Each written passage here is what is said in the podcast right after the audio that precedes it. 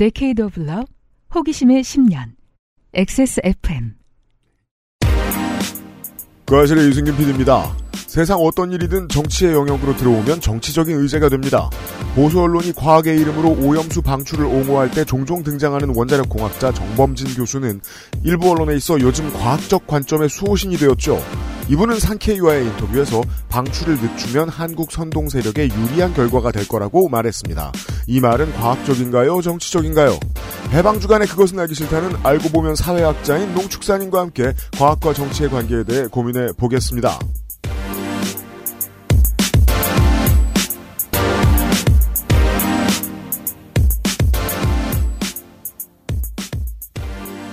퀴즈. 다음은 누구의 광복절 메시지일까요? 1. 대한민국의 독립을 위해 힘써주신 모든 분들 영원히 기억하겠습니다. 2. 대한민국의 78번째 광복절을 축하하며 무궁한 번영과 평화를 기원합니다. 3. 일본은 이제 우리와 보편적 가치를 공유하고 공동의 이익을 추구하는 파트너입니다.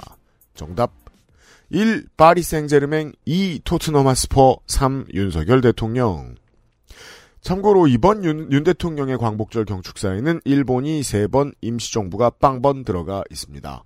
해방주간 그것은 알기 싫다를 시작합니다. 저는 윤세민 에디터와 함께 농축산인의 이야기를 들었습니다. 네, 안녕하십니까. 윤세민입니다. 오히려 저렇게 시원하게 말하나? 비현실적. 싶었어요. 이죠? 그러니까 생각이 굉장히 많아진 거예요. 내추럴본 저런 사람 아니었을 텐데. 예를 들면은, 시, 어, 박근혜 최순실을 수사할 때만 해도 저게 머릿속에 박혀있던 사람은 아니었을 텐데. 그 점에 있어서 10대, 20대의 시민들이 어른들에 대해 착각하는 것 중에 하나가 어, 나이를 먹으면 지식이 머릿속에 자연스럽게 들어가 있고 어떤 정치적 이념이 자리 잡혀 있을 것이라는 착각입니다.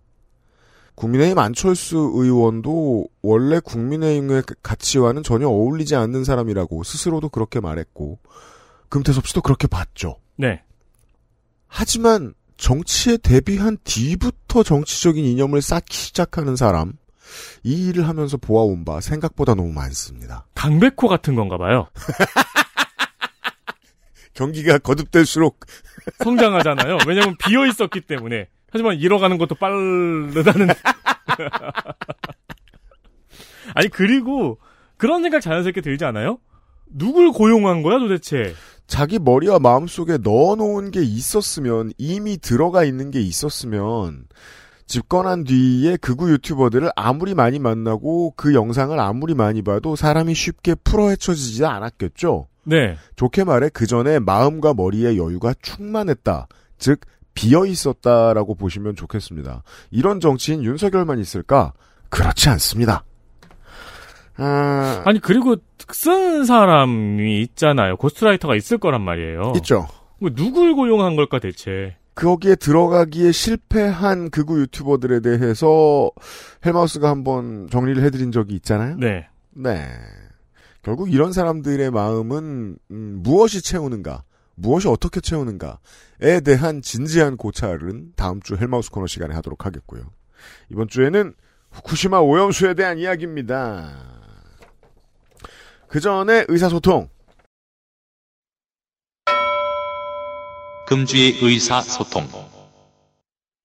고용노동부에서 일하는 청취자 한 분이 잼버리 얘기를 해주셨습니다. 아, 쉽게 말해 공무원이죠. 아, 그렇죠.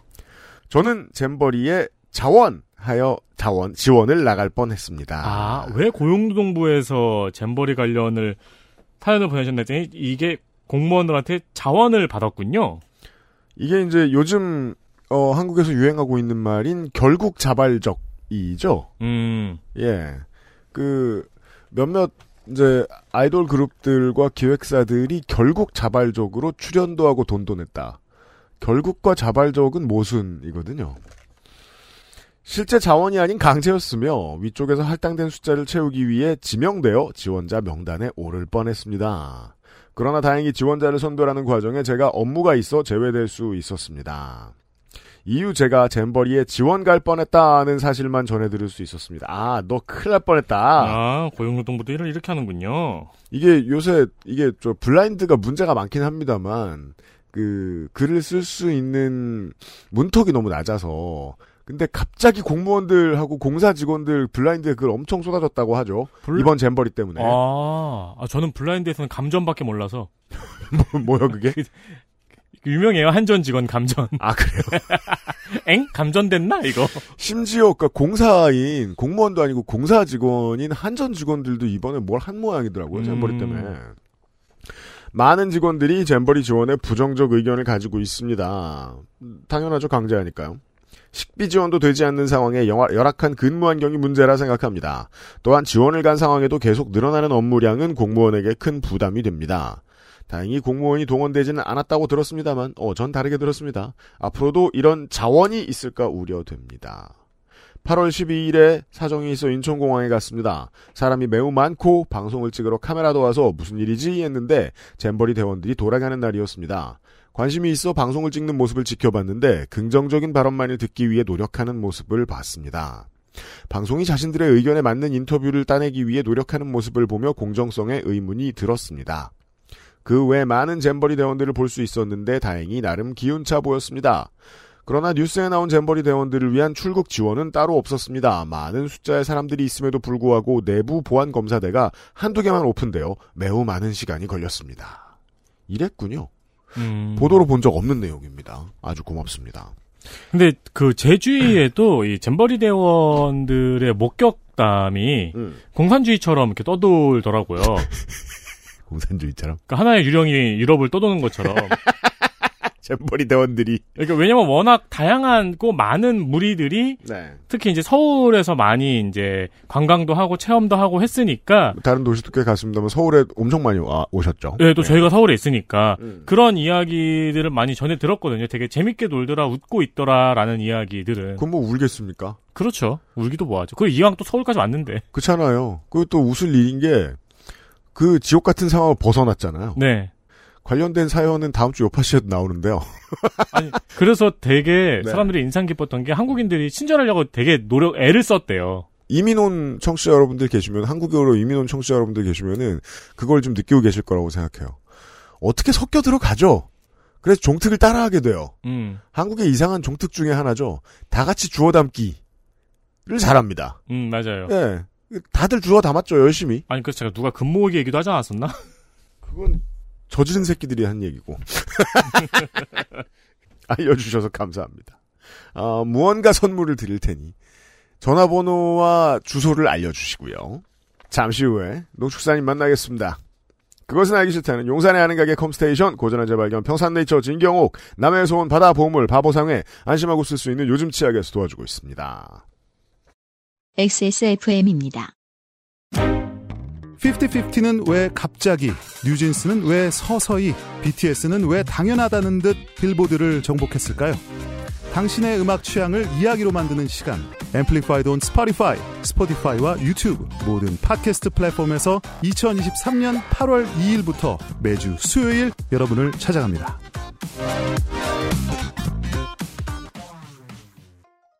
치약이 다 거기서 거기지 뭐. 그냥 싼 거 사자, 싼 거. 얘 봐라. 요즘엔 안 그래. 꼼꼼히 따져봐야지. 요즘엔 그럼 어떤 치약 쓰는데? 요즘엔 요즘 치약. 유해 성분이 의심되는 건 하나도 쓰지 않고 오직 자연 유래 성분으로만 만들었거든. 파라벤, 트리클로산, 합성 계면 활성제. 조금의 의심도 허락하지 않았습니다. 성분부터 효과까지 안심 치약, 요즘 치약. 내장 그래픽을 갖춘 안정적인 CPU, GPU의 가장 적절한 메인보드. 하드디스크만 써본 분들은 상상조차 하기 힘든 속도의 M.2 SSD. 기능성과 디자인을 모두 충족하는 케이스까지 이달의 PC로 빠르게 구매하실 수 있습니다. 010-8279-5568 원하시는 다른 어떤 사양도 대처할 수 있는 컴스테이션에 문의하셔도 좋습니다. 주식회사 컴스테이션 요즘 치약이라고 써놓고 매일 매화를 파나? 좋은데요? 요즘 지약 3 플러스 1 이벤트. 네. 대본에는 매일 매화 3 플러스 1 이벤트라고 써있고 옆에 또 제목은 요즘 치약이라고 써있어 서 그렇죠. 깜짝 놀랐네요. 네, 그리고 광고가 오늘은 매일 매화가 안 들어가니까 요즘 치약이 맞을 거예요. 아, 그 요즘 치약 사장님한테 말해볼까요? 그 치약을 이걸 쓰면은 장운동이 활발해지는 치약 같은 거 좋을 것 같진 않네요. 요즘 치약 이벤트입니다. 묻지도 따지지도 않고 마음에 안 들면 반품 비용 없이 환불해 드립니다. 네. 나한테 안 맞아도 아니면 아무 이유 없이 그냥이어도 받으신 날로부터 2주 이내에는 환불 가능합니다. 구차한 느낌 제로. 3 플러스 1이잖아요. 음. 플러스 1 써본 제품은 사용해 보시고 반품하실 때 이거는 굳이 또 반품을 안 해도 된대요. 이것이 철학이죠. 플러스 one이라고 붙였으면 그 플러스 one은 정말 아무 이유 없이 심지어 가격 택도 없이 소비자한테 귀속되는 거죠. 세 개를 샀다는 이유로. 네. 따라서 반품하실 필요도 없습니다. 근데 이- 이런 이벤트를 음. 쿠팡에서 하면 음. 난리가 나죠. 그죠? 모두가 세 개만 반품하고 하나를 공짜로 갔죠. 네, 빚더미. 그렇죠, 네. 그렇죠. 곧 지구상에서 사라질 거예요, 요즘 치약 사장님은. 요거는 이제 저희 액세스몰 액세스몰에서만. 네, 액세스몰 구매자분들, 청취자분들을 믿기 때문에 하는 이벤트라고도 볼 수 있고요. 그렇습니다. 이 사회적 자원을 남용하고 있죠. 그렇습니다. 네, 신뢰도 높은 고객들을 악용하여 뭘 막 퍼주고 있습니다. 아니 근데 진짜로 안 맞을 수도 있잖아요, 치약이. 그러면 이걸 써보시고, 아, 그건 그냥 두시고 세 개를 돌려주시면 됩니다. 뒤 없이 맑은 요즘 치약 사장의 자신감입니다. 그렇습니다. 이참에 싸게 사고 요즘 치약에 정을 붙여보세요. 이참에 싸려면 매일 매화고요. 액세스몰에 있습니다, 요즘 치약은. 싸게 사고요. 네. 네.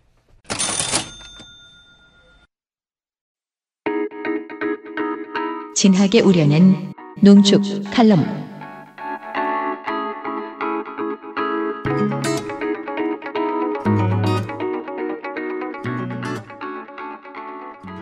이 23년 여름에 농축 칼럼입니다. 어, 농축 수산인입니다. 네, 수산 칼럼이네. 예. 내수면 어업 전문이지 않습니까? 제가 언제부터? 제가 댐이 충주 출신이잖아요. 그래서 제가 바다를 국민학교 2학년 때 정말 처음 봤어요. 그것도 강화도 바다를. 기억이 나요. 펑펑 울었어요. 내가 생각했던 바다 색깔이 아닌 거예요. 뭔 줄 알았어요? 그 막 푸른 바다하고 이럴 줄 알았더니 그렇게 황토빛 바다여가지고 너무 크게 실망해서 울었던 기억이 납니다. 아니, 그 울릴까지. 왜 그 충주인들에게 바다 보는 일은 그러니까 강화도의. 갯벌더러 바다라고 하면 충주 사람은 우울해한다, 실망한다. 저는 예전에 러시아 출신 이제 프로 게이머가 모스크바 사람이에요. 한국에 와서 바다를 처음 본다는 거야, 태어나서. 음. 그러면서 되게 좋아하면서 보는데 그 이유를 지금 알았어. 그 사람은 동해에 간 거야. 음. 음, 음. 에메랄드색을 본 것이지.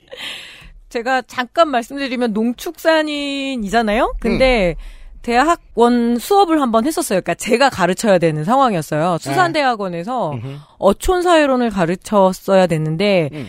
그때 제가 양심 고백을 한 게 제가 충북 내륙 출신이어가지고 음. 사실 생선도 잘 안 먹으니까 할 말이 없다라고 하는데 결국에는 이 어촌 사회론과 농촌 사회론이 좀 맥은 같아요. 음. 그래서 뭐 그런 좀 경험은 있으니까 완전 바보는 아니다. 이거는 먼저 말씀을 드릴게요. 다만 네. 정은정이 바보였던 분야가 있습니다. 네. 삼중수소입니다. 네, 그거는 뭐 양심 고백을 합니다. 제가 삼중수소가 뭔지를 잘 모른다라는 네. 것도 말씀드리겠습니다. 네, 수많은 방송인과 정치인들이 이번에 배웠습니다. 네. 어, 일단은 후쿠시마 오염수 방류의 결정과 근황까지 짧게 브리핑을 하겠습니다. 지금 매일매일 이 국무조정실장 그리고 외교부 등등등 해수부까지 나와서 1일 1 브리핑을 하고 있거든요. 일본보다 열심히 합니다. 예. 저는 그걸 딱 보면서 느낀 건, 아, 참 행정력 낭비. 예, 그런 느낌을 확 받았습니다. 그 행정력 갖다 쓸 곳이 그렇게 많았는데 그러니까 행정력이 미치지 않아서 생명도 잃고 많은 사람들이 다치기도 했으니까 음. 좀 그거는 화가 나는데요. 음. 어쨌든 제가 이 브리핑을 하고 문송이 이해한 알프스와 삼중수소 이야기를 짧게 드리겠습니다. 좋아요. 거슬러 올라가면 2011년이었죠. 3월. 기억납니다. 우리의 이제 학교 이제 새 학년이 전환되는 시기가 되게 긴장감이 높아요. 담임 선생님도 바뀌고 한데 가자마자 이 일이 터져가지고 되게 고민 많이 했어요. 학교를 보내야 되나 말아야 되나. 음. 그냥 정보도 없고 어떻다더라 어떻다더라 하니까 그래서 애를 보내야 되나 말아야 되나 이런 기, 기억이 좀 납니다. 왜냐하면 비행기를 3시간 거리에 인류에 거대한 재앙이 생겼으니 네. 그래서 그때 맘카페에서 대응할 수 있는 게 그거밖에 없는 거예요. 테이프 붙이는 거. 문을 꼭 닫고 음. 그리고 이제 유리 테이프를 붙여서 최대한 밀폐하라. 뭐 이런 이야기가 있을 정도였으니까 대지진의 공포는 대저 그러했습니다. 네. 그래서 동일본 대지진이 났고 그때 후쿠시마 제1 원자로 그러니까 도쿄 전력의 원자력 발전소가 폭발하고 말았죠. 음. 물론 여기에는 그 얘기를 하죠. 9.0 지진이 날 줄은 몰랐다. 즉 그것은 신의 영역이라고 이야기를 하죠. 인간은 어쩌면 겸손해야 될지 모르겠어요. 9.0까지는 생각을 잘 못하니까. 여기서부터 웃겨지는 거죠. 네. 어느 과학자를 대변하는 정치 세력이 당당하게 결론을 지을 수 있느냐. 신의 영역이라고 떠들 거면서 사고 나면. 근데 그, 나 그런 예. 얘기가 있었죠. 이제, 이제 핵발전소를 운영하는 사람들이 항상 하는 얘기가 사고가 나거나 폭발할 확률이 뭐 5만 분의 1이다, 3만 네. 분의 1이다라고 이야기를 했는데 지금 벌써 100년 이내에 몇 번이 일어났느냐. 그런 문제도 있고 무엇보다 이 후쿠시마 제1 원자력 발전소의 가장 큰 문제가 쓰나미가 덮쳐도 다 쓸려 나갈 만큼 되게 낮은 그러니까 뭐라 그러죠? 높게 설계를 안 하고 되게 낮게 해가지고 그렇게 파도에 쓸려 나갔다라는 비판도 있습니다. 근데 원자력 발전소는 구조상 바닷가에 설치할 수밖에 없으니까. 그렇죠. 그럼 되게 높게 해서 파도를 좀 막을 수 있는 음. 그런 그리고 거 어느 시점에서. 돈을 아꼈겠죠. 네. 네.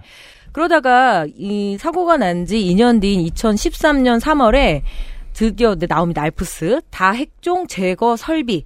이건 뭐냐면 삼중수소 말고는 사실상 대부분을 제거할 수 있다라는 주장입니다. 음. 근데 사실 알고 보면은 뭐 못하는 것도 있다고는 하더라고요. 자, 그중 삼중 수소는 반감기가 오타. 오타가 반갑기가요. 12.3년. 삼성수소는 반가워. 반갑기가 그지 없어요. 왜냐면 플루토늄보다 짧거든. 반가워요. 반갑, 삼중 수소는 비싸거든요. 네. 예, 반감기가 12.3년이라고 해요. 어, 그런 거 완전히 없어진 거 항상 곱하기 2를 하면 되거든요. 그러면 24.6년 정도가 이제 그러면 완전 없어지는 거고. 네. 생물학적 반감기가 15일이어서 가장 짧은 편이라고 이야기를 하고 있습니다. 인류가 관리할 만한 레벨. 예. 근데 가장 무섭다는 플루토늄 같은 경우에는 무려 2,300, 아, 이, 아, 저, 23,400년, 23,400년. 음. 사실 개념도 별로 없어요. 23,400년이면 뭐야? 막 이러면서. 예. 문명 시대의 10배죠. 네. 그래서 네. 완전 없어지려면 항상 곱하기 1을 해야 되고요. 이 플루토늄 같은 경우에는 생물학적 반감기가 200년인데 지금 왜 퀴리 부인 있잖아요. 네. 퀴리 부인의 연구 노트가 100년이 지났는데 아직까지도 국립 프랑스 도서관에 차폐되어 있습니다. 못 보죠. 예, 아직까지도 보면 안 예, 되니까. 뿜어져 나오고 있습니다. 음. 그래서 우리가 왜 베크렐 베크렐 그러잖아요. 네. 그게 퀴리 부부의 스승이었다고 하더라고요. 그래서 음, 베크렐 음. 스승님이었다고 하네요. 저도 음. 이번에 알았어요. 자, 그만큼 무서운 겁니다. 자, 그래서 이 삼중 수소를 희석해서 바다에 이 방류하는 문제는 언제부터 이렇게 나오나 봤더니 일단은 좀 황당했어요. 윤석열 정부가 먼저 이 박구영 국무조정실 1차장이거든요. 지금 매일매일 마이크 잡고 브리핑하는 사람입니다. 자, 이렇게 얘기합니다. 한국의 연간 삼중수소 배출량이 일본보다 많은 것이 사실이다라고 먼저 이야기를 해버리고 음. 그리고 이게 어 일본의 언론의 대서특필 그러니까 일본 뭐 이렇게 됐대 먼저 거기서 얘기한대 이렇게 나와버린 거예요. 네. 근데 이 박 차장이 이상하게 그 기준을 잡습니다. 2022년에 우리나라는 214조 베크렐이고 음. 일본은 2019년 그러니까 과거 과거에 175조 베크렐이기 때문에 우리나라가 더 많이 나온다라고 이렇게 얘기를 좀 해버렸어요. 아, 이 말은 그런 말이군요. 제 키는 2023년에 160 몇 센치고 마이클 1700, 1970 몇 년에 140 몇, 체- 몇 센치였을 때니까 내가 더 크다. 가장 기본값이잖아요. 같은 연도 예. 이렇게 같이 비교를 해야 되는데 그렇게 얘기하면서 그러니까 결국에는 뭐냐면 이, 이, 이 논란이 좀 빠진 거죠. 세계 대부분의 원전이 이 정상적인 원전을 가동을 하고 이 삼중수소 조금 다른 거보단 만만한 이제 거죠. 삼중수소를 국제적 관례에 따라서 해양에 배출하고 있는데 어? 뭘 이렇게 난리를 치느냐 이런 이야기들이 지금 한편에 있어요. 네.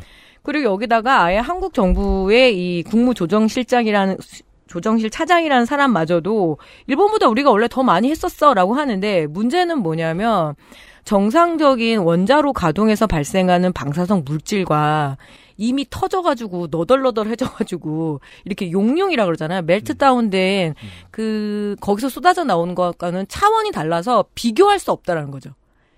그게 문송인 제가 이해하는 그리고 많은 그러니까 믿을 만한 전문가들이 지적하는 문제긴 합니다. 그러니까 한국 정부에서 조금 무리수를 둔 거예요. 이런 기초적인 질문을 하더라고요. 예. 멜트다운 이후의 수치를 어느 닌겐이 재? 그러니까요. 잴 수 없다. 음. 인피니트로 보는 게 과학적이다. 그러니까 이런 그 날짜 가지고 장난치는 게 이번 정부의 특성 중에 하나입니다. 올 여름에 보수 정권하고 정부 여당에서 언론 자유지수 올라갔다. 대외 신인도 올라갔다라고 얘기했죠. 그거 알고 보니까 2021년 기준이었죠. 한국에는 우리가 뛰어넘은 우리가 뛰어넘은 네. 목표다. 이번 정권 거짓말 치는 스타일의 대조 이러한데 그 기술은 다 여기에 집중되고 있어요. 일단 윤석열 정부 같은 경우에는 이 원자력 부흥 정책의 기조를 맞춰야 되잖아요. 신재생 에너지, 이제 태양광이라든가 뭐 수력이라든가 뭐 카르텔. 그러니까 예, 그거를 지금 잡아 넣으려고 착착착 준비 중이기 때문에 원자력은 안전해야 돼요. 어쨌든 담론상. 원전 완전 안전. 그리고 삼중 수소는 원래부터 뿌려져 왔던 거예요. 근데 일본보다 한국이 더 많이 했던 거예요. 세계관. 이제, 예, 그런 세계관을 계속 구축을 해오고 있다라는 거죠. 음. 자, 그렇다면 이 해양 방류 문제, 물론 이제 일본은 오염 처리수라고 이야기를 하고 우리는 이제 오염수라고 얘기를 하는데 가장 적당한 표현은 핵 폐기물이라니까요. 예, 가장 싸고 안전한 방법 이라고 이렇게 이야기를 하고 있죠. 이 방류를 하겠다고 하는 사람들은 2016년에 그런 이야기들이 나오면서 하던 말이 뭐냐면 몇 가지가 있더라고요. 그러니까 해양 방류라는 방법이 있고 네. 대기로 수증기로 이제 분출을 시키는 방법이 있고, 그러니까 아, 기화시켜 예, 예. 버리는군요. 그리고 수소나 산소로 방출하는 게 있고, 그리고 지층에 주입시키는 거, 그러니까 어떤 고체화 시켜가지고 차폐시키는 거죠. 음, 음. 그리고 지하 매립 방법 중에 다양한 방법들이 있다는 겁니다. 그러니까 우리가 제일 열받는 거는 해양 방류 방법만 있다라면은 모르겠는데 다른 방법들이 있다라는 거죠. 음. 근데 그 중에서도 가장 현실적으로 이 지상에 거, 어, 보관하는 게 조단이더라고요. 돈이 많이 드 네, 돈이 많이 들어요. 게다가 그거는 네. 저기 관리비가 매년 어마어마하게 들어갈 거예요 아마. 근데 해양 방류는 한 400억대? 네. 그 정도면 끝난다라고 그리고 하더라고요. 그 뒤에 지들이 그걸 관리를 어떻게 할 거야? 예. 목요일에 이제 일본 정치와 우리나라 정치에 대해서 잠깐 얘기할 시간이 있었죠. 예전 그 시간에. 책임을 안 지려고 그런다. 이 정치는. 그래서 이 핵심은 이 다핵종 제거 설비가 즉 아- 알프스로 나머지 핵물질은 걸러내고 이 남은 삼중 수소. 근데 플러스 알파가 더 있다라는 거죠. 이 문제는 일부러 더 이야기를 안 하는 것 같습니다. 아, 그래서 일부러 삼중수소만 이야기하는 네, 거지. 오염물질 다른 게 더 첨가돼 있다. 네. 뭐 C14 뭐 이런 그러니까 아. C14 뭐 이런 어떤 성분들이 더 있는데 그 문제는 차라리 모르는 게 더 나은 거예요. 그러면은 진짜로 정상 가동되고 있는 발전소에서 지금 방류하고 있는 거랑은 다른 물질인 그렇죠. 거네요. 그게 그리고 알프스가 몇 번 고장이 났었고, 그러니까 지금 가장 큰 문제는 도쿄 전력이 투명한 적이 없었다라는 거죠. 네. 이거는 뭐 네티즌님이 일본 전문이시니까 제가 이야기할 영역은 아닌데. 꽤 많은 일본 언론에서도 내도록 이 도쿄 전력의 문제들을 계속 제기해 왔었죠. 음. 그러니까 들키면 그때서야 스미마생 하고 이렇게 이야기하는데 그동안 이 알프스가 많이 고장이 났었던 것 그것도 음. 문제입니다. 쉬운 정리네요. 들키면 스미마생. 네. 그래서 이 오염수를 안전 기준 이하로 희석을 해서 30년에 걸쳐서 방류를 하겠다라는 것이 예, 핵심이죠. 그래서 2021년 8월, 그러니까 재작년입니다. 2년 전 8월에 이 방류 시설을 착공을 했고요. 그리고 올해 4월에 이 해저 터널을 굴착을 완료를 했습니다. 그 터널을 통해 갖다 버리는 겁니다. 그리고 2024년 6월에 해저 터널 공사가 드디어 완료가 됐습니다. 근데 거슬러 올라가면 2019년 외교부가 그 당시에 주한 일본 대사관 경제 공사를 불러드립니다. 야, 그럼 니네 진짜 해양 방류 계획 있어? 라고 해명하라고 일단은 그걸 뭐라 그러죠? 초치라고 해야 되나? 불러드립니다. 네. 초치에 준하는 수준의 예. 그리고 다시 용납하기 어려운 분위기가 굉장히 압도적이었죠. 지금의 국민의힘에 많은 의원들이 더쌩 난리를 쳤었습니다. 박진 그렇죠. 외교부 장관까지 해가지고 음. 예 그리고 뭐 이- 지금 당 지금 당 대표 네 예, 원희룡 장관 다 그때 일본 때리느라 정신 없었습니다. 그때는 저 제주도지사였죠. 예, 그리고 심지어 네. 여야가 함께 이 방류 반대한다고 해서 국회에서 그 성명서 같은 것도 채택도 했었고요. 네. 아유 의원단 전원 합의급이었습니다. 네, 2021년 4월에 여야를 막론하고 막아야 한다는 분위기가 되게 팽배했었고 음. 이 외교부도 주한 일본 대사에게 항의를 했습니다. 음. 여기에 현 원희룡 장관이자 그때 제주도지사 음. 예, 였죠. 이 제주의 그 일본 대사가 주재를 하고 있나 봐요. 음. 어, 저도 이번 알았네요. 제주도에는 이제 일본 대사관이 있다라는 거. 근데 뭐 있을 법하네요. 그렇죠. 워낙 이제 가- 네. 관계도 그렇고 동포들도 많고 네. 하다 보니까 그래서 그때 불러드려요. 제주도청으로 와. 이러면서 그래서 적어도 그때는 제주급 초치. 예 적어도 그때 국민의힘의 기조는 오히려 훨씬 더 강력히 반대하는 스탠스였다. 뉴 제주일보 2021년 4월 13일. 원희룡 제주지사 1. 후쿠시마 원전 방류수 배출 강력 규탄. 규탄. 법적 대응 등 모든 방안 동원에 대응할 것. 이분이 최근에 뭘 걸면 그 거는 가치가 점점 싸져가지고 근데 그때도 대충 뭐 많이 걸으셨던 것 같습니다. 그래서 우리가 여기서 하나 물어봐야 되는 게 왜 그때는 틀리고 지금은 맞는가? 왜 그때는 반대를 하고 지금은 찬성을 하고 수긍을 하는지 물론 표면적으로는 찬성이 아니다라고 계속 이야기를 하고 있지요. 자 한일 관계 개선에 이 방점을 둔 윤석열 정부의 기조와 보폭을 맞춘다라는 건 알 것 같습니다. 이거야 먼저 기본 상식 같고요. 이 신재생 에너지 정책과 선을 그어야 되잖아요. 뭐든지 이제 전 정부 탓을 좀 해야 되고. 네. 근데 실제로 이 에너지 활동들, 그 기후 위기에 관련한 활동가들도 문재인 정부를 상당히 많이 비판하거든요. 말만 뻔지를 했다. 음. 그러니까 원자력을 줄이지도 못했고 그렇다고 뭐 하룻밤전선을 많이 줄인 것도 아니고 원래 그냥 하던 대로 계속 했었는데 마치 윤석열 정부 때문에 상당히 신재생 에너지 중심의 에너지 전환 정책을 짠 정부가 돼버린 거죠. 문재인 그러니까 정부는. 녹색당이 정권 잡았던 것처럼 착각이 들 정도죠. 그렇죠. 실제로는 그렇지는 않았다라는 겁니다. 음. 그래서 어쨌든 이 현 정부는 그 태양광 뭐 저기 풍력 다 때려서 지금 뭐 카르텔 잡아내야 되고 이런 기조에서 보자라면 현 정부에게 원자력은 정말 별거 아니어야 되죠. 그죠? 예. 그냥 일상 속에 반드시 있는 배경. 그리고 심지어 청정 에너지기도 해야 돼요. 예. 예. 그 그리고 우리의 바- 수출기를 막지만 그건 논외. 예. 바다에 뿌려진 거는 그냥 뭐 흐지부지 어, 아, 뭐 인간에게 인체에 영향도 없는 하여튼 그런 스토리 라인을 잡고 있다라는 것은 확실한 것 같습니다. 그래서 또 명시적으로 한국 정부는 찬성이라 밝힌 적이 없다고 계속 우겨대고 오로지 이제 수산물만 국민들이 안심을 할 때까지 이제 수산물은 절대로 예, 수입하지 않겠다라고 이야기는 하지만 제가 이 녹음 말미에 이 수산물 수입 문제는 좀 다른 차원에서 다시 말씀을 드릴 겁니다. 결론부터 말씀드리면 할 수밖에 없습니다. 왜? 삼중수소 뿌려져서 안전하다는데 왜 후쿠시마 수산물을 우리가 들여오지 않을 수 없다는 거죠. 논리상. 그렇죠. 그리고 우리는 관세를 서로 철폐하는 CPTPP에 가입이 되어 있고 그 주도는 일본이 하고 있기 때문입니다. 그래서 결국에는 이 수산물 이야기가 남을 겁니다. 다음 자, 시간에 하고요. XSFM입니다.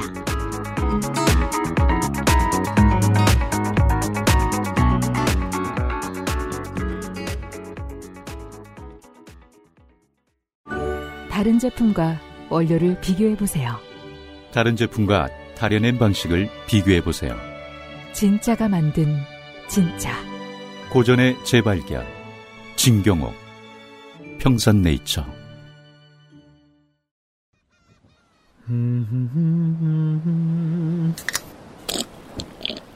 아, 어디?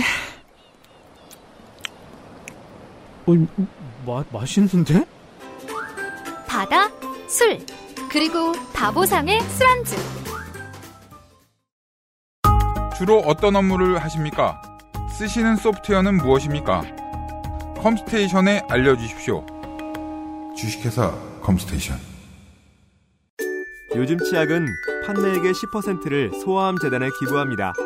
나누고픈 사람들의 치약. 좋은 치약, 요즘 치약.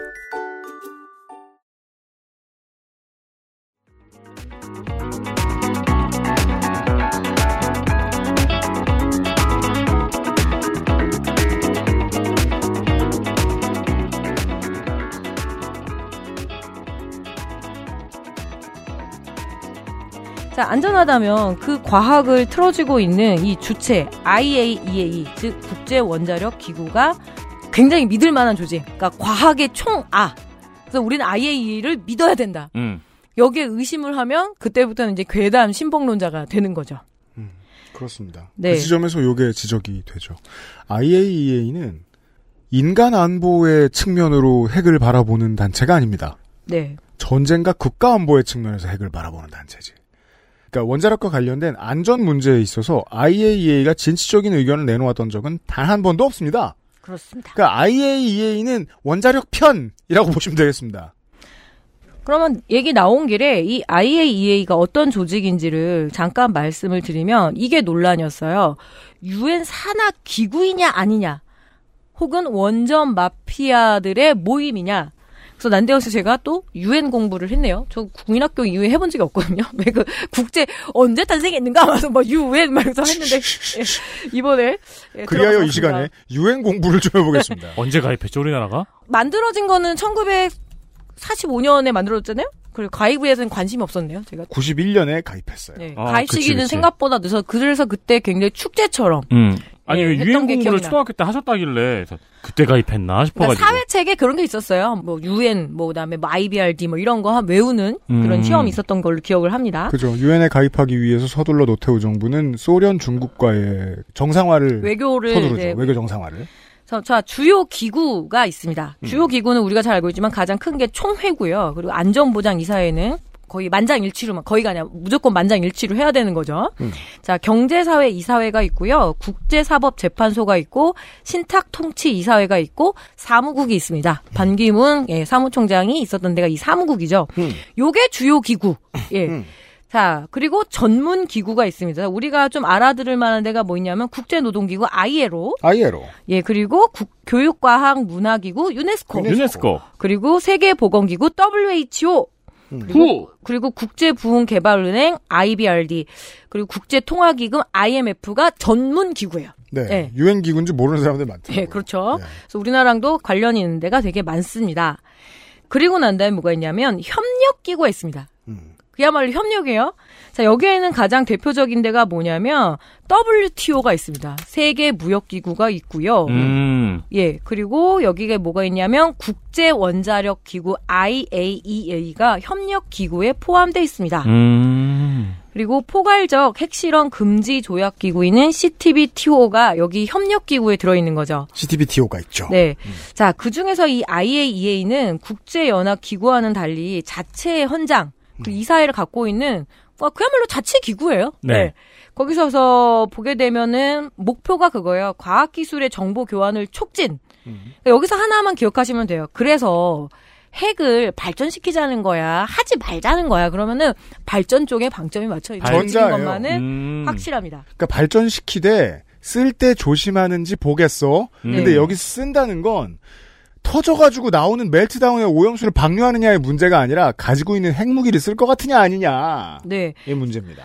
그러니까 핵의 군사적 사용 금지와 핵 확산 방지. 그러니까 원자력 발전소가 아니라 핵폭탄이죠. 그러니까, 그러니까 예. 핵의 평화적 사용의 방점이 찍혀 네, 있는 그렇습니다. 거군요. 사용하는 걸로. 네. 그래서 그렇게 하는 곳이기 때문에 뭐 산하기구냐 이익단체냐 말은 많은데 그 권위에 대해서는 제가 의심할 필요는 없을 것 같습니다. 근데 다만 그 조직의 성격 자체가 이 후쿠시마 오염수 방류의 문제를 판단 내릴 만한 조, 판단을 내리는 그런 위상인가 아닌가 이거는 조금 더 세계적으로 토론을 해볼 필요가 있습니다. 특히 중국이 가장 강하게 비판을 하는데 특히 IAEA에 돈 가장 많이 내는 나라가 일본이 미국이고 2위가 중국이고 3위가 일본이더라고요. 음. 근데 중국이 지금 가장 많이 비판을 하고 있어요. 네. 자, IAEA는 오염수 평가 기관이 아니다. 음. 너네는 평- 원자력의 평화적 이용을 촉진하는 기관인 거지 음. 이런 장기적인 해양 영향에 대해서 연구하는 기관이 아니잖아라고 하면서 음, 음. 이야기를 하는 거죠. 그래서 제가 이렇게 주목한 사람이 이 라파엘 그로시 사무총장입니다. 아르헨티나 사람이고요. 지금 환갑이 넘었습니다. 62년생이시거든요. 음. 근데 30년 동안 IAEA가 후쿠시마에 머물면서 관리를 할 거다라고 하는데 대충 나이를 계산해 보니까 그때 9순이 넘더라고요. 음. 그니까요. 저는 90쯤에는 먹을 수 있을 것 같습니다. 그러니까 그 사람들이 그렇죠. 맛있구만요. 맨날 제가 우리, 씹을 수 있는 것도 행복인데. 제가 우리 아버지한테 아무거나 다 먹으라 그러거든요. 약, 약도 그냥 항생제도 많이 먹고 아버지 뭐 처방 받으면. 근데 지금 아버지가 뭐, 그래서 우리 외숙모가 술 엄청 많이 드시거든요? 사촌 언니들이 자꾸 술 끊으라고 하는 거에서 내비두라고. 여든 다섯인데 뭘 술을 끊냐고 그냥 드시라고 하라고. 제가 그렇게까지 이야기를 하는데. 물론 이 그로시 사무총장이 IAEA라는 조직이 책임지겠다라고 얘기를 하는데 역사란 인물 중심으로 기억을 하잖아요. 30년 전 총장이 공언해 놓은 거 그 다음 총장이 지킬까요? 네. 30년 후 총장이? IAEA의 활동은 이런 거는 처음 봤고 살면서 제일 자주 본 거는 북한이랑 이란에 들어가서 북한에 들어갔었나요? 그러니까 네네. 핵폭탄이 있나 확인해 보는 거. 그렇죠. 원래 그게 하는 일이에요. 네. 그리고 가장 큰 문제 제기를 하는 게 그 전에 일본에서 거의 한 10년 정도 사무총장 일을 했었던 거죠. 일본이 굉장히 크게 핸들링하던 음, 조직이었던 네, 건 네. 맞습니다. 자, 그래서 IAEA는 그렇다라고 하더라고요.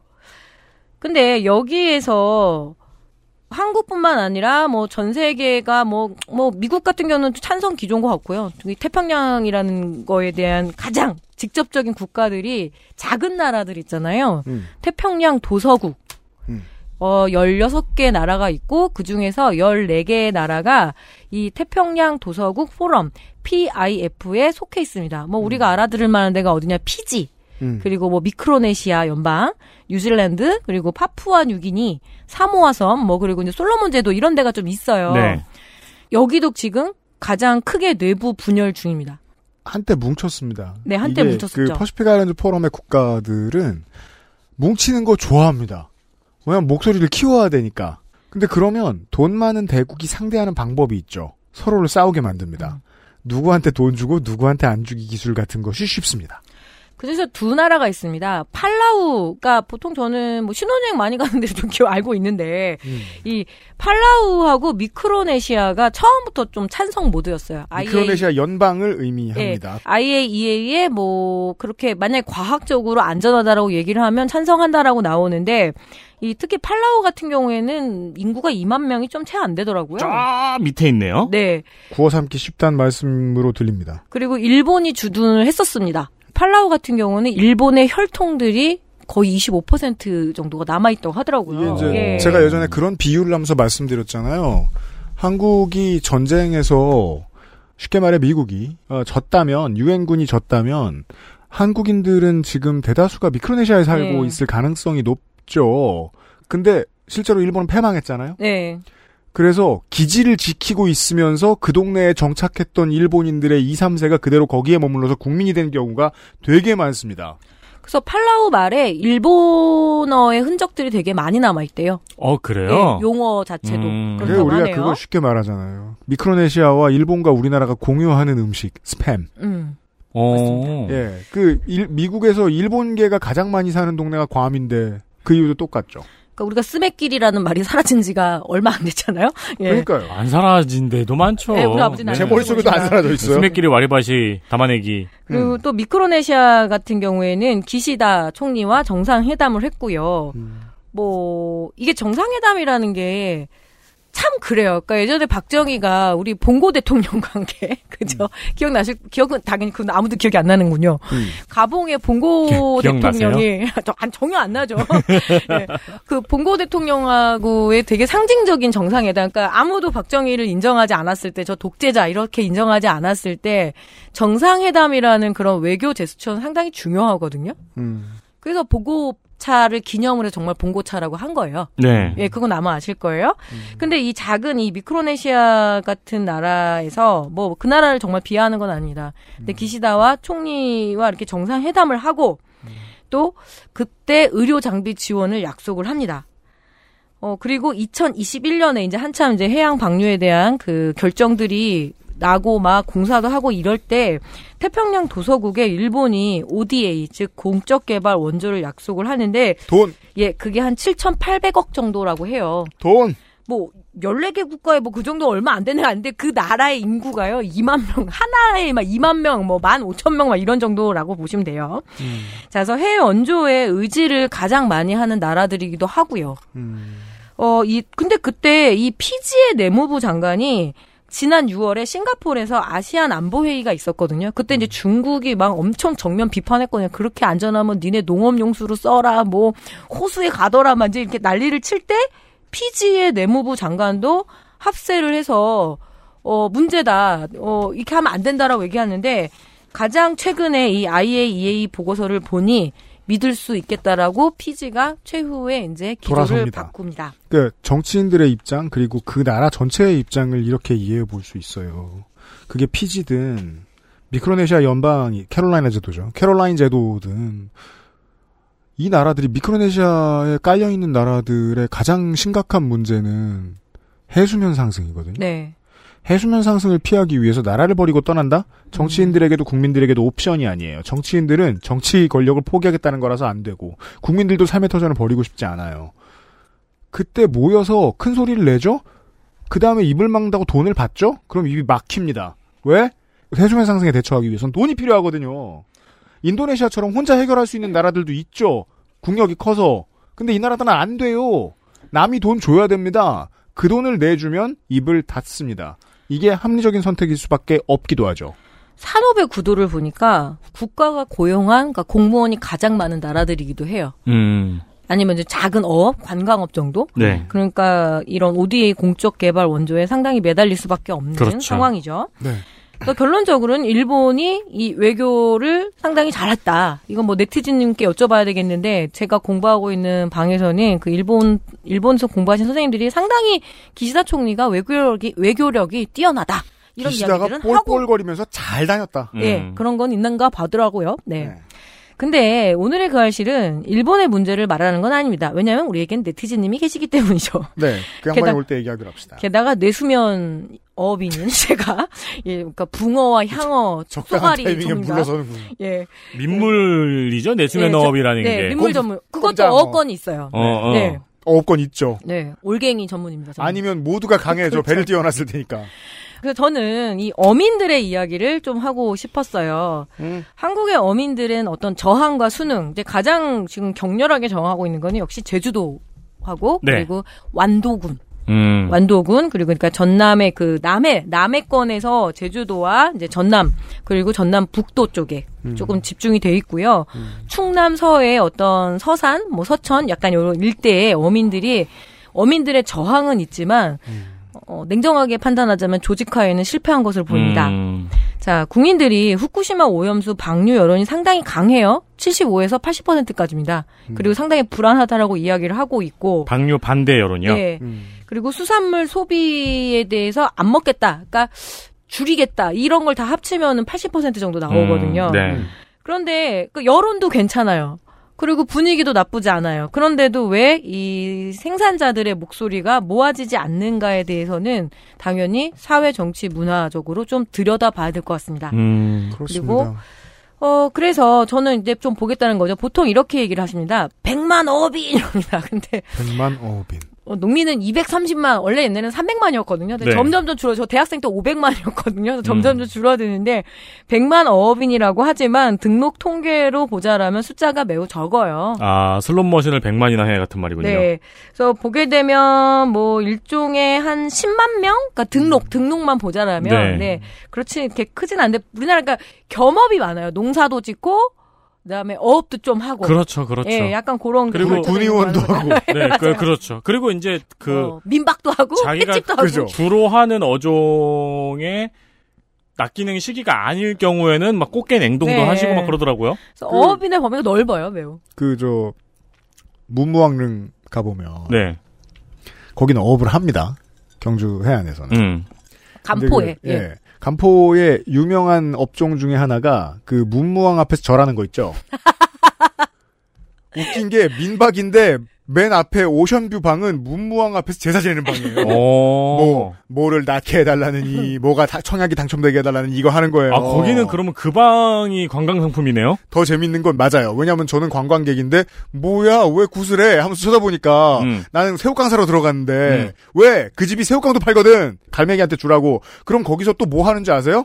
가오리도 말리고 있습니다. 음. 어업도 하고 상업도 하고 숙박업도 네. 하고 제사도 지내요. 그, 그 무한도전에 네. 심판 보셨던 분 있잖아요. 네. 박문기 심판장님. 음. 그분 이제 평소에 뭐 하시냐고 물어보니까 아 겨울에는 꽃게 냉동을 하고 여름엔 해수욕장에 듀브 바람 바람 넣는 일을 하신다고. 그렇죠. 제가 아는 그 전남의 무안 갯벌에서 그러니까 낙지도 캐시고 봄에는 꿀 하세요, 양봉. 음. 투트랙이에요. 네네. 뭐 그렇게 해서 어업인의 범위가 매우 넓고요. 음. 수협, 그러니까 수산업 협동조합은 91개, 그리고 조합원은 16만 명이니까 어, 이 조합원이라는 거는 어떤 금융 말고 그러니까 실제로 어업으로 등록된 음. 거니까 아 요 정도 이- 정도의 규모구나라고 한번 상상을 해봐 주시면 될 것 같습니다. 해양수산부가 있습니다. 음. 제가 말씀드리는 건 뭐냐면 해양과 수산의 영역을 분리해 달라라고 말씀을 드리고 싶어요. 그죠. 매우 달라요. 당연합니다. 아니 우리가 평택항에 들어오고 나가는 게 해수부 관할이라고 잘 생각하게 되지 않아요. 네. 무슨 고흥이나 여수 사이에 앞바다에서 뭐 잡는 건 해수부 관할인 것 같은데 말이에요. 이 해양 항만 부문하고 수산업하고 나눠서 생각을 해보면 음. 일단 느낌이 어떠세요, 에디터님? 어디가 돈을 많이 벌까요? 해양 항만. 당연하죠. 예. 네, 이죠.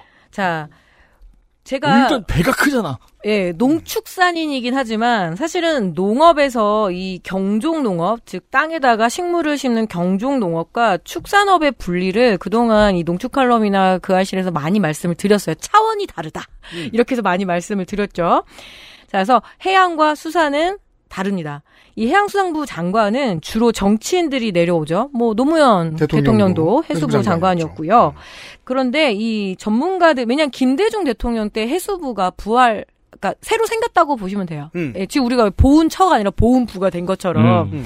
전문가들이 장차관을 주로 정치인들이 맡았고 그리고 난 다음에는 이제 전문가들이 장- 올라오는 경우도 있는데. 예, 장차관을 맡아도 결국은 해양 항만 부문의 전문가들입니다. 아. 수산이나 어업 쪽은 약해요. 어. 네. 그럼 등한시하겠죠. 혹은 관심이 없어요. 어. 자, 그래서 근래 농식품부에서 그 얘기 많이 하거든요. 축산업이 많이 공격을 받아요, 지금. 음. 뭐, 뭐, 탄소 중립 문제부터 해가지고 여러 가지로 문제 제기를 할 때 이 축산업계에서는 이렇게 이야기를 하죠. 예전에는 이 축산 관련 고위 공무원들이 네. 농식품부의 핵심 멤버들이었고 축산과가 상당히 의존을 할 수 있는 중요한 과였다라면 음. 지금은 의도적으로 배제하고 있다 이런 이야기들을 많이 음. 하고 있거든요. 근데 어업인들도 마찬가지입니다. 해양수산부에서 수산 영역은 의도적으로 우리를 그냥 무시하거나 아니면 약호를 죽이거나 뭐 이렇게 이야기를 하고 있어요. 실제로. 음. 이건 제가 이제 취재 과정에서 들었습니다. 이게 이제 정부를 디자인하는 능력이 그 정치의 실력인 이유잖아요. 네. 그러니까 뭐, 뭐, 항만관리청이라든가, 어, 수산업청이라든가. 그러니까 약간 낮은 단계의 조직이라도 키워줬으면 거기서 고위공직자가 나오고 엘리트가 음. 나왔을 텐데 해수부를 묶었더니 항만 쪽만 올라오더라. 그래서 청취자분들께서는 아실 겁니다. 이 먹는 것과 그리고 배를 운용하고 항구를 건설하고 수출입 관리를 하고 이런 거는 굉장히 차원이 네, 다른 거죠. 네. 그렇겠죠. 자, 해양수산부에서 어업이란 것은 그만큼 이렇게 엄중함이 있을까? 이거는 이제 저의 의문입니다. 음. 그러니까 자. 무슨 저 부산항 관련해서 일하던 계속 거기에만 있던 공무원이 승진 승진 승진해가지고 해수부 장관이 차관이 된다. 예. 그 사람이 해남 완도에서 뭘 잡고 사는지 모를 거예요. 어, 지금도 이 원전 오염수 해양 방류 문제를 저는 이거는 저의 뇌피셜이기도 하고요. 저의 연구 라인이라고 그냥 이해해 주시면 될 것 같아요. 소금 대란을 위시해서 수산업 피해로 묻고 싶은 것은 아닐까? 이것이 저의 질문입니다. 더 그러니까 들어볼까요? 아주 영역을 좀 좁혀 놓는 것. 아. 네. 아. 그러면 이 경향 칼럼의 그 일부를 좀 아무나 읽어주세요. 네. 네. 빨간 부분. 네. 정은정이 쓴 글인데 지는 못 읽겠답니다. 아니, 남이 쓴 글을 매주 월요일마다 읽으시면서 어쩌면 이 문제를 물고기 잡고 김과 미역 기르고 바닷가에 들어가 전복과 성게를 따는 해녀의 문제로만 묶어버리고 싶은지도 모른다. 수산업계 일부는 아예 빨리 상황을 받아들이고 차라리 지원을 더 끌어내자는 목소리가 나온다. 수산업계 큰 손인 수협중앙회는 오염수 해양 방류를 기정 사실로 받아들이고 방사능 검사를 더 꼼꼼히 하는 수산물 안전관리 체제로 방향타를 잡았다. 오염수를 방류하는 일본보다 더 빠르게 순응해 버리는 모양새다. 자, 큰 그림을 아까 우리 듣던 데 거랑 정리해 볼까요? 기시다가 외교를 얼마나 잘하는지 퍼시픽 아일랜드 포럼의 국가들처럼 빠르게 누워버렸다. 네. 합리적인 선택을 지들끼리 해야 할 이유를 만들어줘 버렸다. 일본의 외교가. 돈일 가능성이 높고요. 네. 그래서 이 사실 한 줌도 안 되는 수산업계를 쥐고 있는 수협 중앙의 문제를 좀 뒤에 말씀을 드리고요. 일단은 가장 큰 피해자이기도 하고 당사자이기도 한 한국의 이 어업의 구조를 아주 간단하게 말씀을 드릴게요. 자, 도시민들이 최근에 이 사람들이 이제 위기에 빠졌고 위기의식을 크게 가지고 있다는 걸 어떻게 알았게요? 구청에서 국내 수산물 사면 30%에서 10% 온누리 상품권으로 돌려주는 사업하죠. 네. 저는 이게 나쁘다고 생각하지 않습니다. 좋은 사후처리입니다. 어, 그래요? 예. 다만 이런 일이 있다는 걸 이제 저 같은 마트에서 장 보는 사람이 시장에서 장 보는 사람이 알고 나면 그때서야 피부로 와닿는 거예요. 아 위기감이 심각하구나. 우리가 생각할 수 있는 필드 뭐 내가 여수에서 원래 여수 가면 가던 횟집 갔어. 손님 반으로 줄었을 거 아니에요. 네. 생각하는 거 어렵지 않아요. 뭐 아까 100만이라고 하지만 여기에는 이 어업의 범위가 넓습니다. 일단 어로 이제 물고기 잡는 거 그리고 음. 채취 뭐 이제 양식장 아, 뭐죠? 전복 따거나 네, 전복 뭐 따고 그다음에 미역 따고, 예, 그리고 예. 뭐 바지락 캐고 하는 채취업이 있고 양식업이 있고요. 유통 판매 등등 이 산업의 규모를 볼게요. 일단은 어가 수입을 봐볼까요? 우리나라에는 42,536 가구가 있습니다. 어업 가구. 우리 어업 직불제도 있거든요. 그래서 등록을 해요. 자기가 어업이라고. 그러니까 우리가 음. 왜 농업도 저기 등록하는 것처럼 경영 등록체를 등록하는 것처럼 그럼 보통은 부부나 가족들이 같이 하니까 곱하기 2 정도 되면은 어가 인구가 한 9만 명 조금 넘는구나. 음. 이렇게 보시면 될 것 같아요. 아주 적죠. 그러네요. 9만 명이요. 네. 가장 직접적인 어가의 이 문제를 좀 보게 되면 일단 수입이 그래도 1년에 8,320만 원쯤은 돼요. 수입이 이렇다. 근데 그렇잖아요. 왜 그 배 이때 막 쟤네 배 두 대래 세, 세 대에서 우리가 왜 물고기 잡으면 돈 많이 버는 거라고 생각하잖아요. 배 이게 사가지고 고향 돌아간다고. 네, 네, 이게 네. 그 뉴스 읽는 법의 기초 중에 하나입니다. 처음에 경제지가 수입 얼마를 적죠? 그러면 뭐가 빠지는지를 네. 천천히 놀라지 말고 생각하시면 모두 다 현실적으로 살고 있음을 알 수 있어요. 네, 이건 2022년 기준인가 가장 최신 통계입니다. 근데 이건 총 수입이 한 8,320만 원이라는 거고 음. 어로 수입, 즉 물고기를 잡아서 얻는 수입은 한 3,290만 원 정도? 음. 요 정도 돼요. 맞벌이에서 이러면 중산층이라고 보기도 어렵습니다. 그렇습니다. 여기에서 빼야 돼요. 뭘 빼야 되냐면 어업 경영비. 자, 거기에 뭐니 뭐 기름도 넣어야 되죠. 사람도 써야 되죠. 그런 거 있잖아요. 그렇죠. 그런 것들을 빼 그게 어업 경영비가 얼마 드냐면 6,250만 원쯤 들어요. 그러니까 8,320만 원에서 6,250만 원 정도를 빼버리시면 돼요. 네, 네. 이거는 뭐 그냥 치킨집에 닭값, 네, 인테리어, 예. 월세, 전기세 그냥 기본 나가는 돈. 자, 순간적으로 수입이 2천만 원으로 줄어들었습니다. 궁금해서 찾아보니까 이 물고기를 그러니까 생선을 잡으면서 나가는 이 어로 지출비 그건 또 따로 빼서 계산을 해보거든요. 네. 그럼 가장 많이 들어간 게 일단은 기름값입니다. 그죠? 예 그리고 노무비 음. 그리고 어구 구입비 그거 맨날 뭐 그 그물, 바늘. 그런 거 그리고 네. 물품비 그리고 미끼비 미끼 아, 값하고 미끼. 그리고 얼음값 요게 얼음. 지금 순서대로 가장 돈이 많이 들어가는 그, 그니까 물고기를 잡기 위해, 생선을 잡기 음. 위해서는 이런 돈들이 어마무시하게 들어간다. 음. 그런데 코로나 동안에는 가장 큰 문제가 외국인 이주 노동자, 즉 선원 들이 많이 구하기 들어오지 힘들었어요. 못해서 상당히 어려움을 겪은 데가 음. 어업 분야이기도 합니다. 출어를 못하는 곳들이 많았습니다. 예를 들어서 그 생각 들어요. 부모님이 농사를 지으면 가서 고추는 따드릴 수 있는데 배는 못합니다. 그죠? 네. 그렇죠. 예, 네. 예. 이건 되게 전문적인 영역이에요. 음, 막 음. 돕고 싶은 마음이 있어도 못하고 생선을 관리하는 것도 어렵고 제가 뭐 가서 그물 수리를 갑자기 할 수 있는 것도 아니고 음. 그렇겠구나 이런 생각이 좀 들더라고요. 전문가의 영역입니다. 네. 전반적으로 상당히 영세하다라는 거. 근데 여기서 원양 어업을 빼고 네. 연근의 어업만 말씀드리는 거예요. 원양어업은 기- 어차피 기업이니까. 네네 그렇습니다. 그래서 굉장히 영세하고 국내 총생산이 6% 내외가 될락 말락. 그래서 항상 목표입니다. 우리가 10%를 도달하자. 근데 안 돼요. 그거는 불가능해요. 제가 음. 보기에도. 우리의 밥상에서 여기서 가져온 것들이 차지하는 비중은 어마무지하게 높은데 네. 그래봤자 6%다. 참고로 말씀드리면 이 농업 농가 소득은 연 4천만 원쯤은 돼요. 근데 이것저것 빼까 연 4천만 원인데 오로지 농사를 지어서 벌은 농업 수입이 정말 충격적이었습니다. 949만 원으로 나왔어요 작년에. 돈을 버는 게 아니에요. 예, 그건 그러니까 천만. 원일 선이 무너져서 되게 무 괴로워하세요. 그러니까 나머지는 알바해서 다 채웠다고 생각하시면 돼요. 이게 저 월급쟁이들한테 이해하기 쉽게 말 실수령액이라 실수령액. 네, 네. 실수령액이 그렇다는 겁니다. 사실상 마이너스 구조를 갖고 있고요. 예, 그런 상황이라는 거죠. XSFM입니다.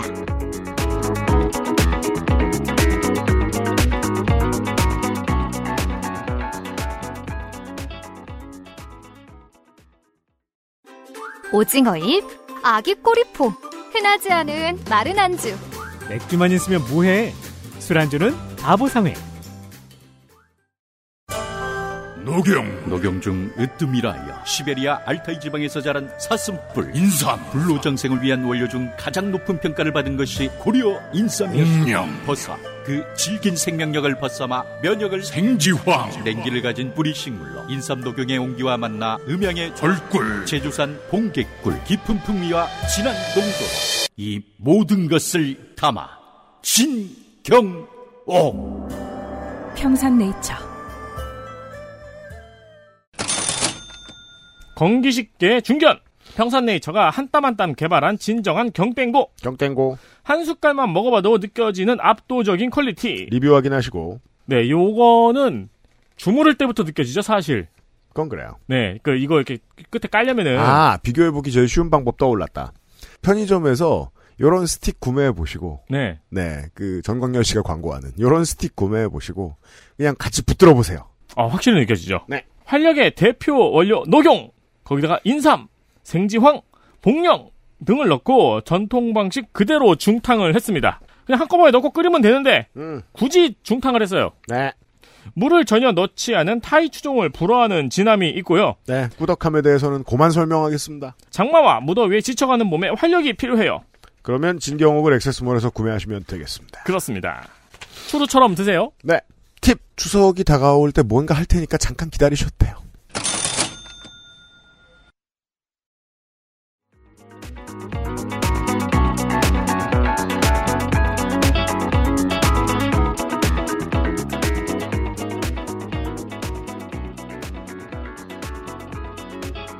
잠깐 넘어가서 수산업의 역사를 아주 짧게 짚어야 될 것 같습니다. 원래 우리나라는 전쟁이 끝나고 났더니 다 초토화됐어요. 네.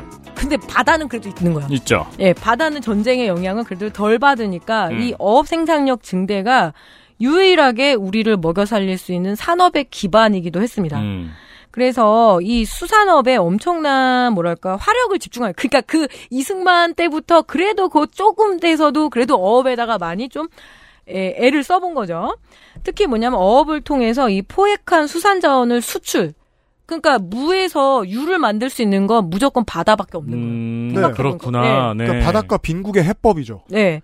그렇죠. 왜냐면은 농사는 다 일본의 네. 종자를 가져왔어야 되니까 그 당시에는. 종자도 뿌리고 그리고 그리고 어업의 특징이 있는 게 뭐냐면 당일 발이가 가능하다는 거예요. 당일 발이라고 그러거든요. 전문 용어. 예, 그날 그날 수확해서 수확죠. 그날 수확해서 그날 팔잖아요. 근데 농사는 걸려요. 최소, 예, 심어 이렇게 심어 놓고 지금 한 석 달 뒤쯤에 그렇죠. 해야 된다라는 거죠. 당장 당장 뭔가 자본을 회전시키기에는 이 어업이 괜찮습니다. 음, 우리 어릴 적에 네. 그런 얘기 많이 들었어요. 부모님들한테. 그러니까 한국인들은 제일 맛있는 고등어, 오징어, 김 이런 거 못 먹는다고. 그렇죠. 다 일본으로 간다고. 그래서 유일한 외화 획득처이기도 했습니다. 음. 자, 삼면이 바다이니까 유일한 자본 자원이었고 이 과거의 영광이 있었던 산업인 것은 분명해요. 국가의 정책이 상당히 집중되었었죠. 그리고 이 다량의 수산물을 이 어획할 수 있는 근해업, 그러니까 삼면의 근해업에서 여기서 많이 그래도 기반을 좀 기틀을 닫고 그리고 여기 플러스 하나가 뭐였냐면 이 참치 같은 고가의 수산물을 어획하는 원양업은 국가 주도의 산업이기도 했습니다. 네네. 그래서 요거 제가 그냥 참고하시라고 참치 산업에 대해서 아주 간단하게 말씀을 드렸는데 또 정은정의 글을 제가 읽는 시간입니다. 뭐 안 읽어도 되는데. 봅시다. 그래도 네. 일제 식민 지배와 전쟁을 겪고 먹고 살 길이 막막하던 때 참치 원양어업은 외화를 벌 수 있는 중요한 수출 산업이었다. 1957년 미국에서 낡은 원양어선 한 척을 원조 받았다. 남쪽으로 뱃머리를 돌려 불을 건져 올려라는 뜻으로 명명된 진암호가 그렇게 인도양으로 첫 참치잡이 시험 항해를 나섰다.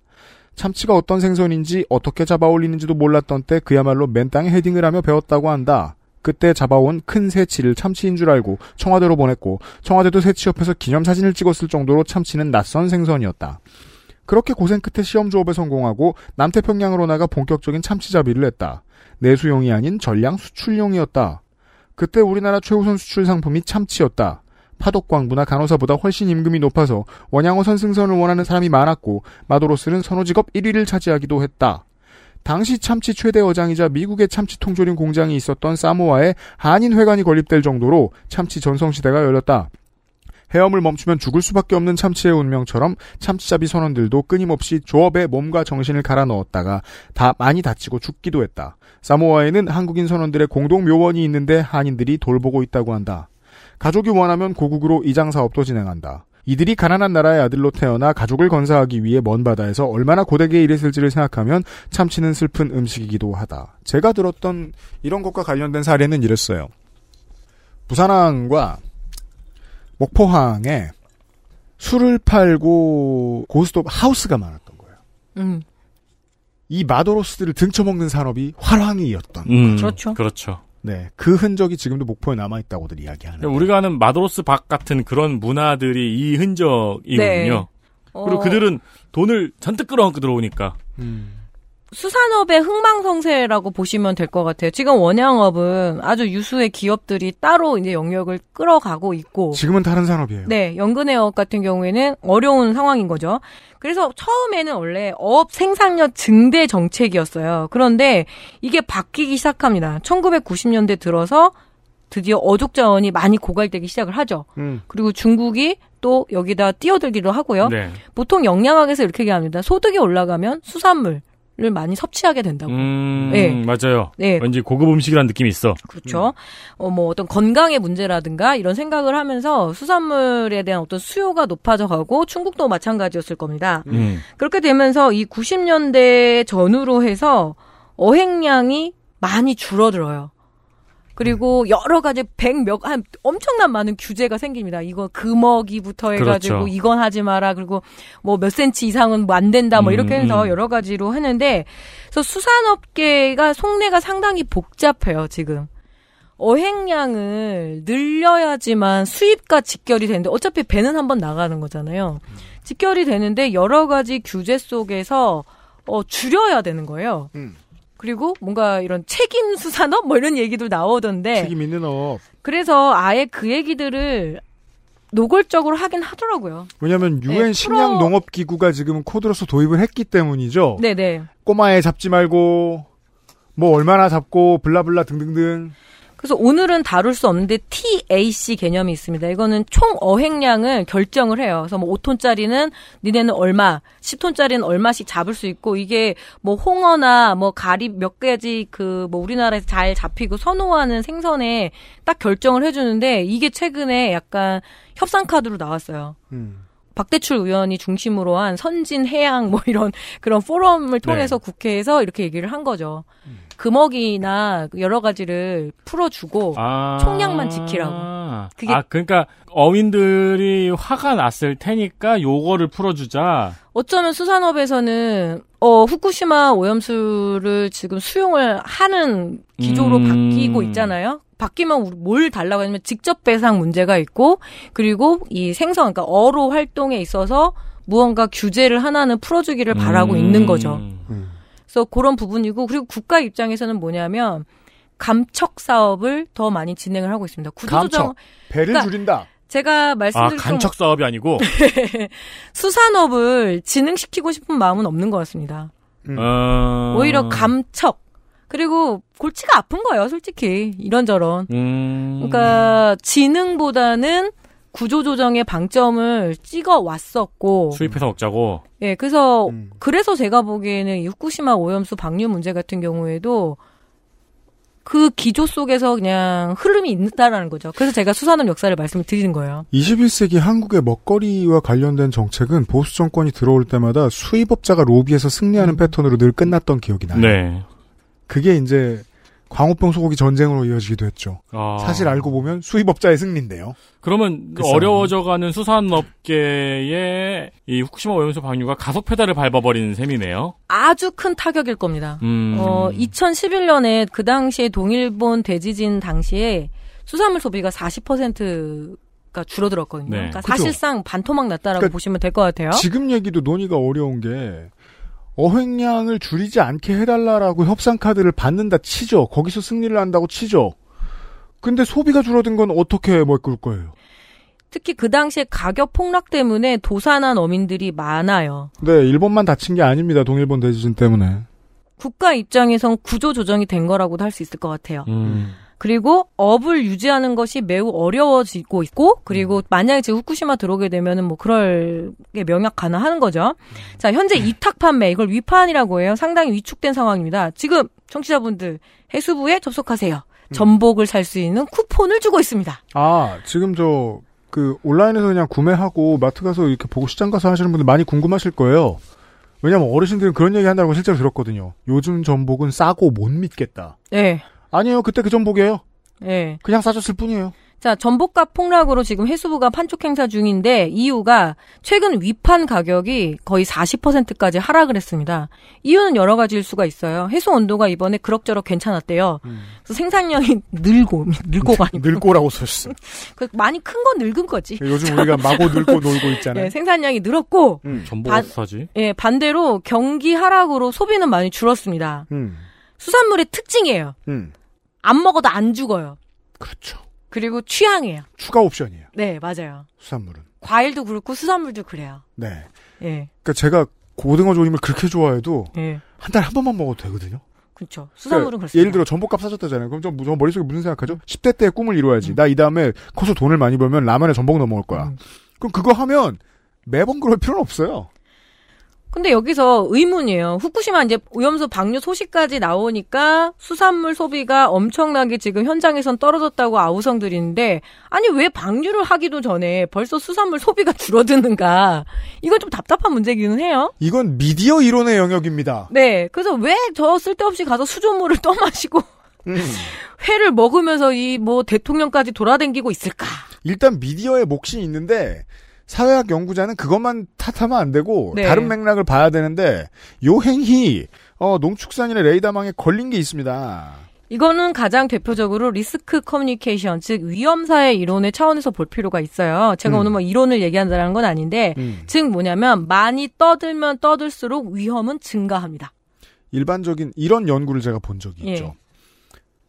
레이건이 복지의 불필요성을 언급하면서 복지를 잘못 쓰는 사람들을 적극적으로 홍보했거든요.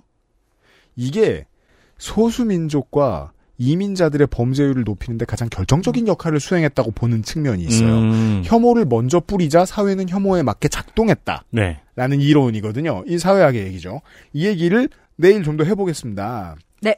자, 마도로스의 시대는 지났어요. 마도로스 박. 그니까 말이에요.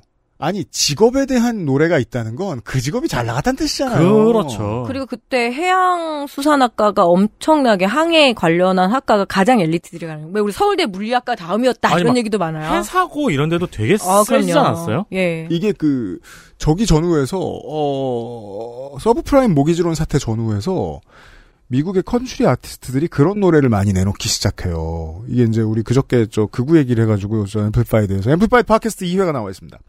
아, 정 치 얘기했어요. 예, 아이씨, 정치 얘기했어요. 제 탓은 아니에요. 이연파 크리에이터 탓이에요. 그, country scene에서 그런 노래들이 나왔어요.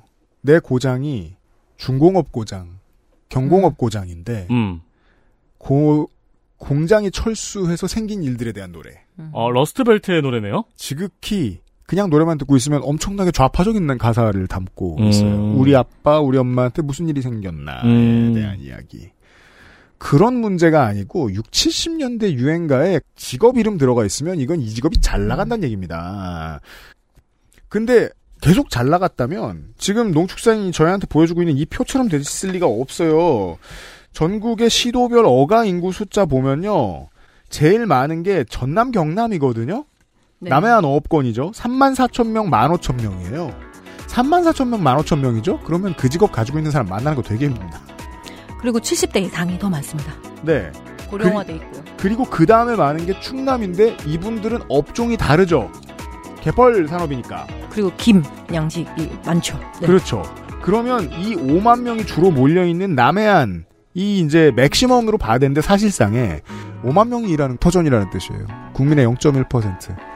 버림받기 딱 좋습니다. 네. 마도로스 시대였다면 이럴 리가 없죠. 자, 이 역사는 역사대로 다뤘고요. 내일 이 시간에는 지금을 보겠습니다. 사회학자의 시선으로 말이죠. 내일 돌아오죠. 감사합니다. XSFM입니다. I D W K